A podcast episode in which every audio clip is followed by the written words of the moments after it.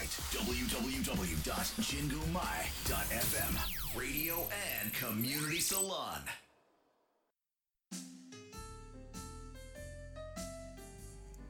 DJ7 の七色レディオ皆さんこんにちは。DJ7 です。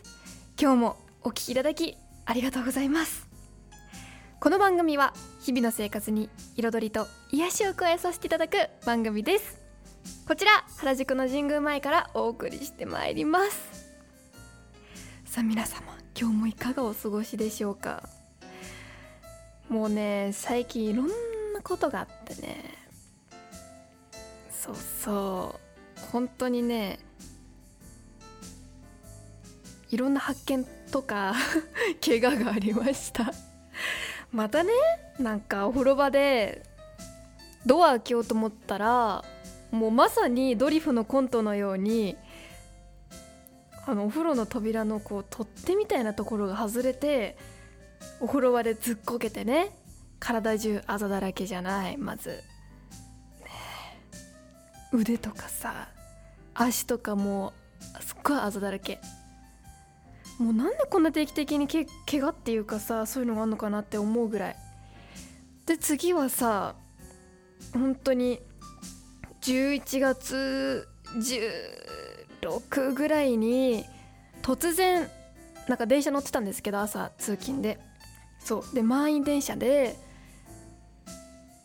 だったんですけどそれでね満員電車だから捕まえれないじゃないですかどこにも。そう捕まるとこがなくてとにかく伝ってるしかなかったんですけど。でいつも通り乗ってたら突然電車が一歩なんか一歩っていうかまあ一歩か。進んで急停車をしてその勢いでみんながねドミノのようにバータバタバタって倒れてきてで私だけどバーンって倒れてきてさ思いっきり頭打っちゃってね。そう。お風呂場では頭打たなかったのに電車で打っちゃってずっとそれからね頭痛いんだよね。頭痛みたいな。なんか一応 CT みたいなの取ったんですけど病院で。何もなくて脳みそがぎっしり詰まってるだけで。とにかくもうなんか頭痛薬飲んだら一瞬マシになるんですけどまあ頭痛薬がね効き目が終わっちゃうとまた頭痛がズキズキするみたいな。もう嫌になっちゃうね軽いなんか脳震盪みたいなのかな。もうそう病院の先生も分かりませんって感じでさ。なんでじゃあ痛いんだよと思ったんだけど。ね皆さん気をつけてね。だから電車では絶対につり革とか棒できる限りしっかり握った方がいいと思いました。今日もメッセージお待ちしております。ツイッターはハッシュタグ7ラジ7は漢数字の7ラジはカタカナです。メールアドレスは7 at 神宮前 .fm 小文字で nana at 神宮前 .fm までお待ちしております。それでは7ラジ始まります。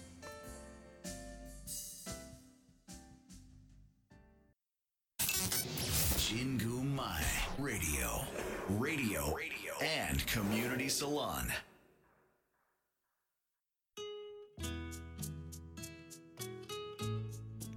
7の Heartwarming Time. 私 DJ7 が最近ほっこり心温まったことや温かいメッセージをご紹介させていただきます。さあ今回の質問またいただいちゃいました。匿名質問箱からです。こんにちは奈々さん。こんにちは。寒くなると暖かい部屋でアイスが食べたくなるんですがなる私ですが奈々さんアイス好きですか？私はクッキークリームが好きですが奈々さんはといただきました。ありがとうございます。えわかります？私夏よりも冬の方がアイス食べるかも。なんかねテレビで前やってたんですけどアイスって夏よりも冬の方が売れるんですって。そうだからみんな結構同じかも。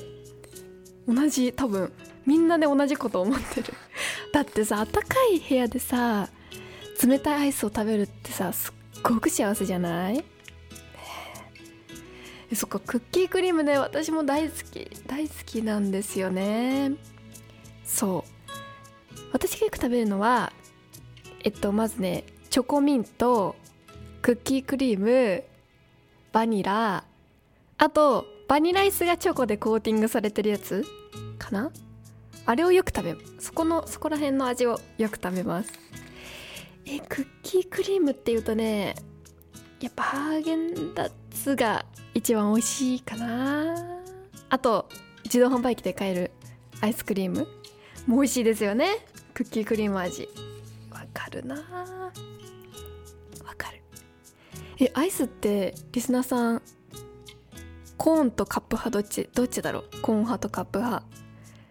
なんかよくさアイスクリーム屋さん行くとカップにしますしますか？コーンにしますか？って聞かれると思うんですけど私はね絶対にカップ。そう。なんかねコーンが苦手？そうあのクッキーみたいなね。が苦手っていうのとあとはゆっくり食べてもゆっくり食べて溶けても心配ないから。カップだったら。ね。液体になるだけで。コーンだとさ垂れてきちゃってさどっかにこぼしちゃったりとかして誰かにねかかったりしたら嫌だしっていうのもあってカップ派ですね。コーンのアイスはねほとんど食べない。もうどうしてもコーンしかない時以外は絶対食べないレベルで食べてないですよ。でもアイスっていいね。いろんな今いろんな味あるもんね。バナナ味とかも。そうそう。だから私もね食べようかな。最近はね雪見大福をよく食べちゃってます。美味しいんだもん。あのもお餅がさ絶妙な薄さだよね。こう分厚すぎず薄すぎずっていうこのお餅でコーティングされたバニラっていう。あれ美味しいよね。あとピノもねれも好き。よかったら久しぶりに食べてくださいね皆さん。そう。でね今回はメッセージいついいてちょっと後半は最近のほっこりエピソードをね話します。私の。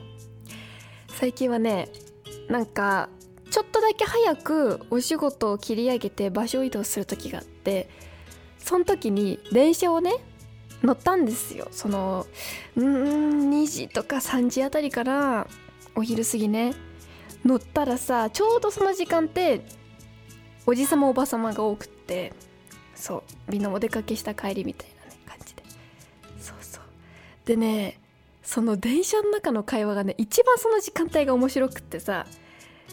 そう。でね2種類私がその時こうよく面白いなと思ったら2種類っていうか2つあって1つがあのおじい様とおばあ様の夫婦がねこう腕を組んでねこう電車で座ってたんですよ駅のホームから乗ってそその時にねおじいさんがなんか「うーみたいなこと言い出しておばあさんがね「ああ!」とか言ってもうこれもねまた志村けんさんの「あ？みたいな「なんだって?」みたいな感じの本当にあの感じの言い方で「あ？とか言って。すごい勢いで聞き返して。てそしたらそのね旦那さんであるおじい様がね「だから疲れた？って言ってんの?」とか言って。あそう疲れたの?」とか言って。まさに なんかそんなたわいもない会話だけどさ聞いてるこっちはすっごい面白くておばあさんもねもう尋常じゃないから大きい声でさ聞き返すからさ電車の中でそれがもうみんなついてえ？って見ちゃうぐらい。周りにいる人もねえ何？ってもう大きな声すぎて見ちゃうくらい大きな声でさ「あとかでおじいさんもさ優しいからさちゃんとねもう一回言ってあげててさ。ちょっと半切れでね「疲れたって言ってんな」って。もう平和だなと思いながらね見てたんですよ。でもう一つはその同じ電車におじいさん同士が乗ってたんですね2人で。そう。乗ってたんですよ。で座らないで立ってたんですね電車の中で。うん。でそのね電車で2人の会話がすっごい面白くってなんかね片方のおじいさんが「なんだかんだなんだかなんだかんだなんだかんだか」ってまあちょっとなんかもごもご話してたんですよ。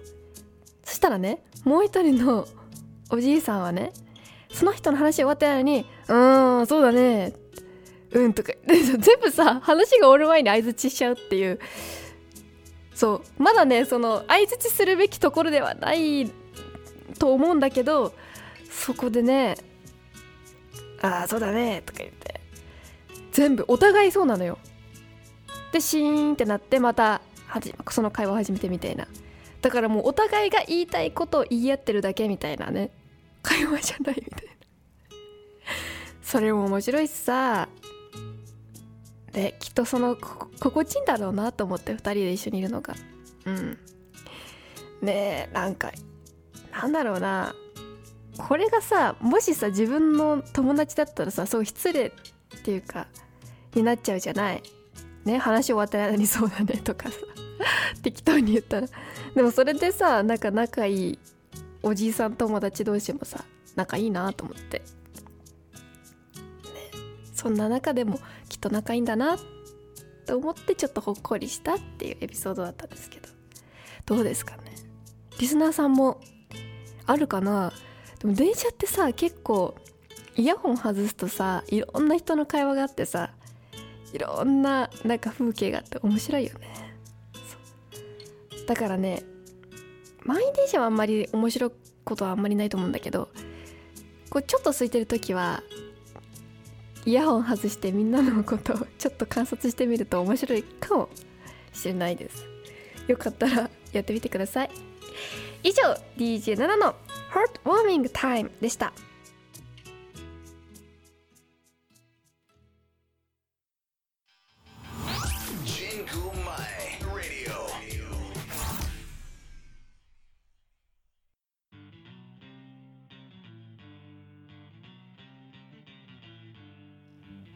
DJ7 の I realized このコーナーでは私が最近気づいたこと新しい発見をお伝えしてまいります。さあ今回はねちょっと山田洋次監督についてちょっと語っていこうと思います、まあ、とりあえずねいろいろまだね1回のこのこの8分くらいのコーナーじゃ語りきれないのでとりあえず第1弾。ということでね。ちょっとね私もね山田洋次監督の本とかインタビュー DVD とかたくさん購入してしてまあねもっともっと勉強してみたのちょっとそれをね皆さんに発表していきます、まあ、まず山田洋次監督はねどの経歴みたいなこうなんでどういう経歴で経緯であの映画監督になられたかという感じなんですけどそう。まずねあの山田洋次監督は生まれは大阪なんですけどお父さんがサラリーマンで満鉄で働いてたんですって。そう。でその満満鉄で働いてたので、まあ、転勤って感じで満州に行くことになって中国の東北部らへんで育ったんですよ。そう。生まれは大阪で育ちは中国の満州の方というね。そう。でまあね戦争があって終戦後日本に引き上げてきて山口県の宇部市そう宇部市に帰ってきてそこでまあ勉強とかそう中学時代はねそこにいてアルバイトもしたそうです。でね家族はね5人家族で兄弟もねいたらしいんですけどその兄弟みんなねアルバイト中学生とかで。今じゃありえないけどさ昔はね。もうとにかく必死だったんですって。お父さんもね職を失っちゃってお母さんは日用品とにかく売るしかなくてだから兄弟はみんなアルバイトっていう日々だったって言ってましたね。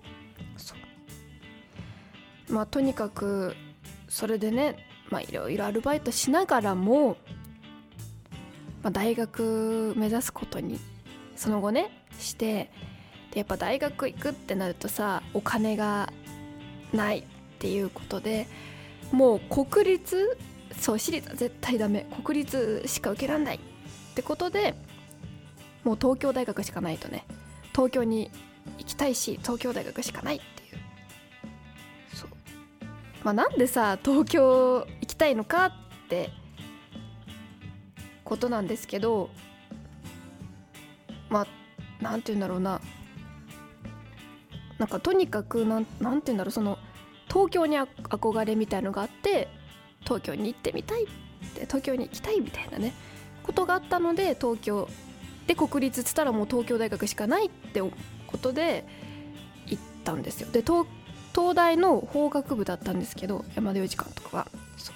でねなんで法学部にしたんですかっていう質問に対してねこれもね面白くてなんかね法学部なら卒業も割と簡単な方だろうみたいなそんな感じで法学部っていうところを選んで入ったらしいですよ。そう。でねこれがね意外とその何て言うんだろうな勉強もね大変だったみたいであ愛子さんこんにちは。ありがとうございます。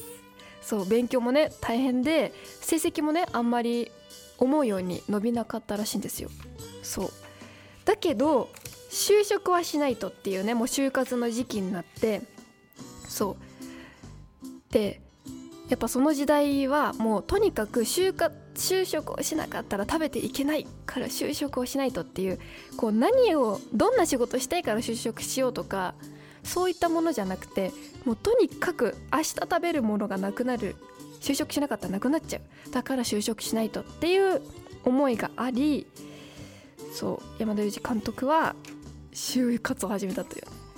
でねそれでじゃあもともと映画監督になりたかったのかなって思いきやそういうわけでもなくそう一応山田洋次監督の気持ちとしてはあんまり拘束されないような職場がいいなみたいな。そんなふわっとした感じだったらしいんですけどでもそれだけでもうとにかくいろんな就活試験を受けたんですって。もう本当にいろんなところ。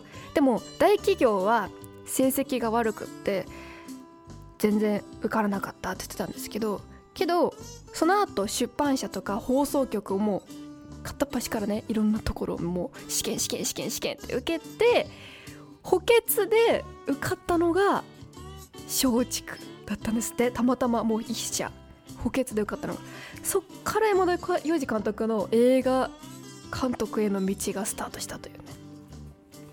もうさだからさびっくりよね。私からしたらさ昔から映画が大好きで映画監督になりたいとかいうので目指したのかなと思ってたんですけど実はたまたまね補欠で合格した松竹さんに入った入ったっていう経緯があったから映画監督になる道がねこうできたという。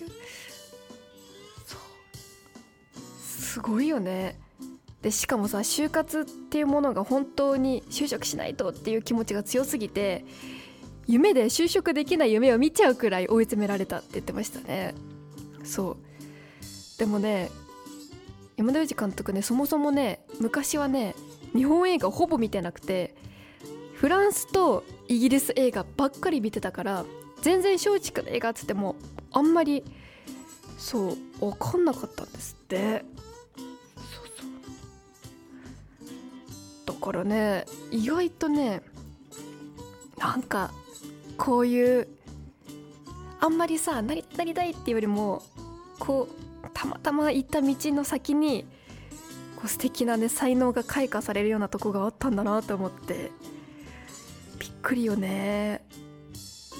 本当にすごいと思った。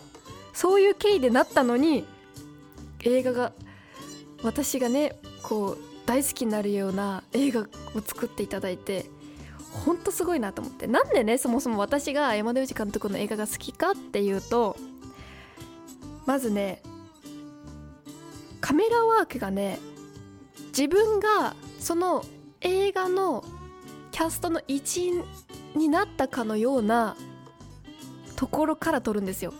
目線の高さというか。だからねこう観客として見るっていうよりも登場人物のなんか一人として見ている感覚になるんですよ。風景を。っていうのと前も言ったけどとにかく日本語がすっごい綺麗。本当に綺麗なんですよ。あの寅さんそう男はつらいよとかも脚本も全てね山田洋次監督監督が書いてらしたんですけどとにかく日本語が本当に綺麗。山田洋次監督の映画は。なんかね日本語が美しいなっていうことを初めて感じれる映画だったんですよ私が人生で。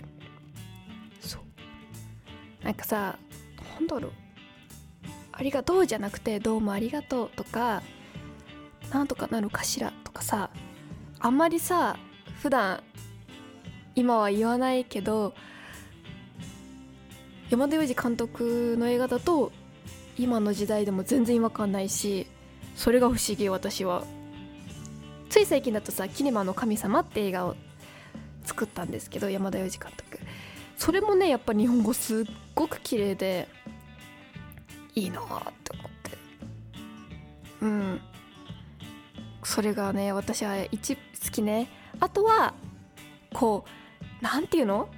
映画映画って感じってわけでもなくこう物語すぎるわけではなくなんとなく日常にあるような笑いとか日常にあるようなこう怒りさみ悲しみ寂しさとかそういう感情が詰まってて多分ね何て言うんだろうな。もうね大笑いっていうよりもクスクスっていう場面が多いんですよ。クスクスって笑っちゃうような。そう。そういったとこもね私は好きなのよね。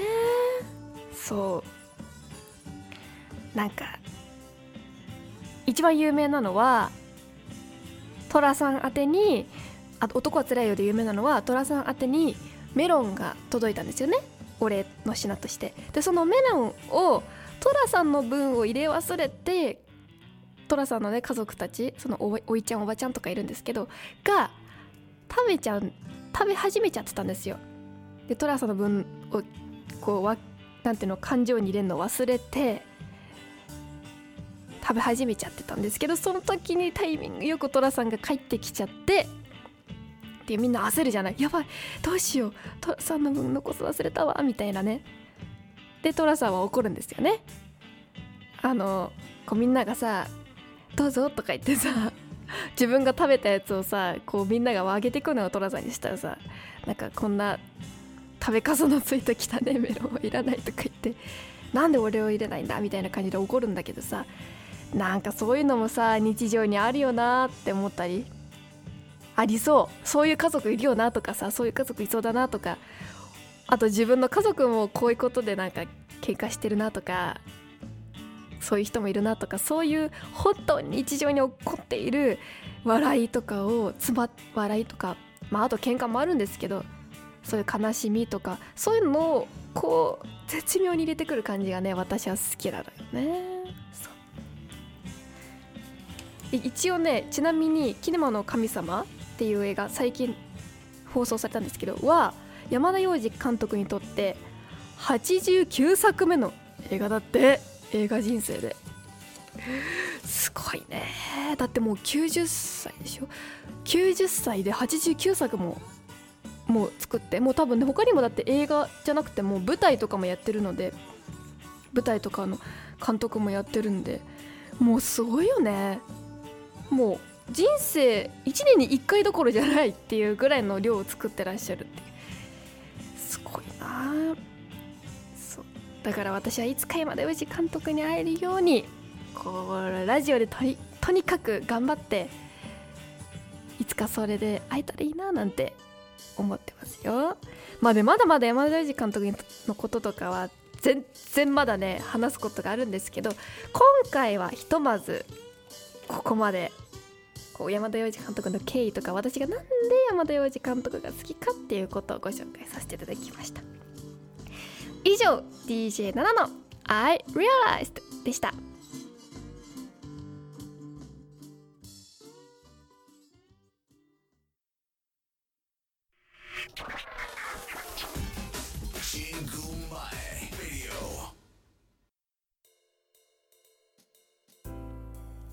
七色レディオ最後のお時間となりました。今日も最後までお聞きいただきありがとうございます。あのね皆さん番組シール応募ありがとうございました。まだねあるんでまだ追加で欲しいとか逆にまだもらってないよなもらってなくて欲しいよとかもらってあげるよって方いたらまだ応募待ってます。まだねもうちょっとあるんですよ。でもねえっと今日は11月18日ミッキーの誕生日ですね。そして私の妹の誕生日ですね。おめでとうございます。そう。でもそれはと,、まあ、とりあえず置いといてえっとねその2日前くらいあ昨日？17か。17日にね皆さんに番組シールを入れた封筒をね投函させていただきましたので今日か明日ぐらいには届いてるんではないかと。21月18か19には届いてるんではないかと思っております。えー、どうだろう？なんかさ送った人にしか番組シールのイラストはわからないんですよ。公開しなくしないでちょっと。まあね皆さんが公開する分にはいいんですけど私はとりあえず公開しないでおこうと思ってね。今はね届いた届いてからお楽しみにしとこうみたいなのでね今はまだ投稿してないんですがそのうちまたちょっと番組のその番組シールをちょっと投稿していこうと思いますよ画像。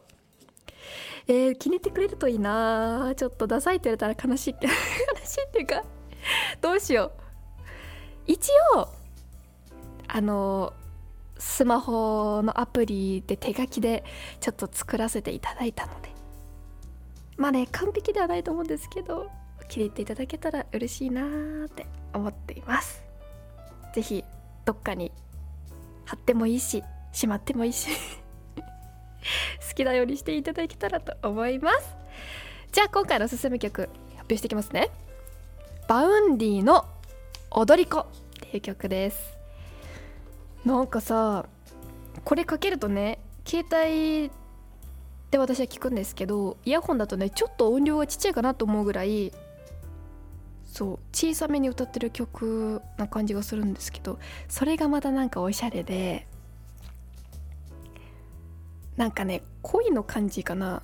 恋愛の感じの歌詞になってた気がするんですけどなんかそれも曲歌い方とか曲調とかもなんかすっごいかっこいいかっこいいしおしゃれだったので是非ちょっともし聞いたことないよって方がいらっしゃったら聞いてみてください。ここまでは私ナナがお送りいたしました。今日も素敵な一日をお過ごしください「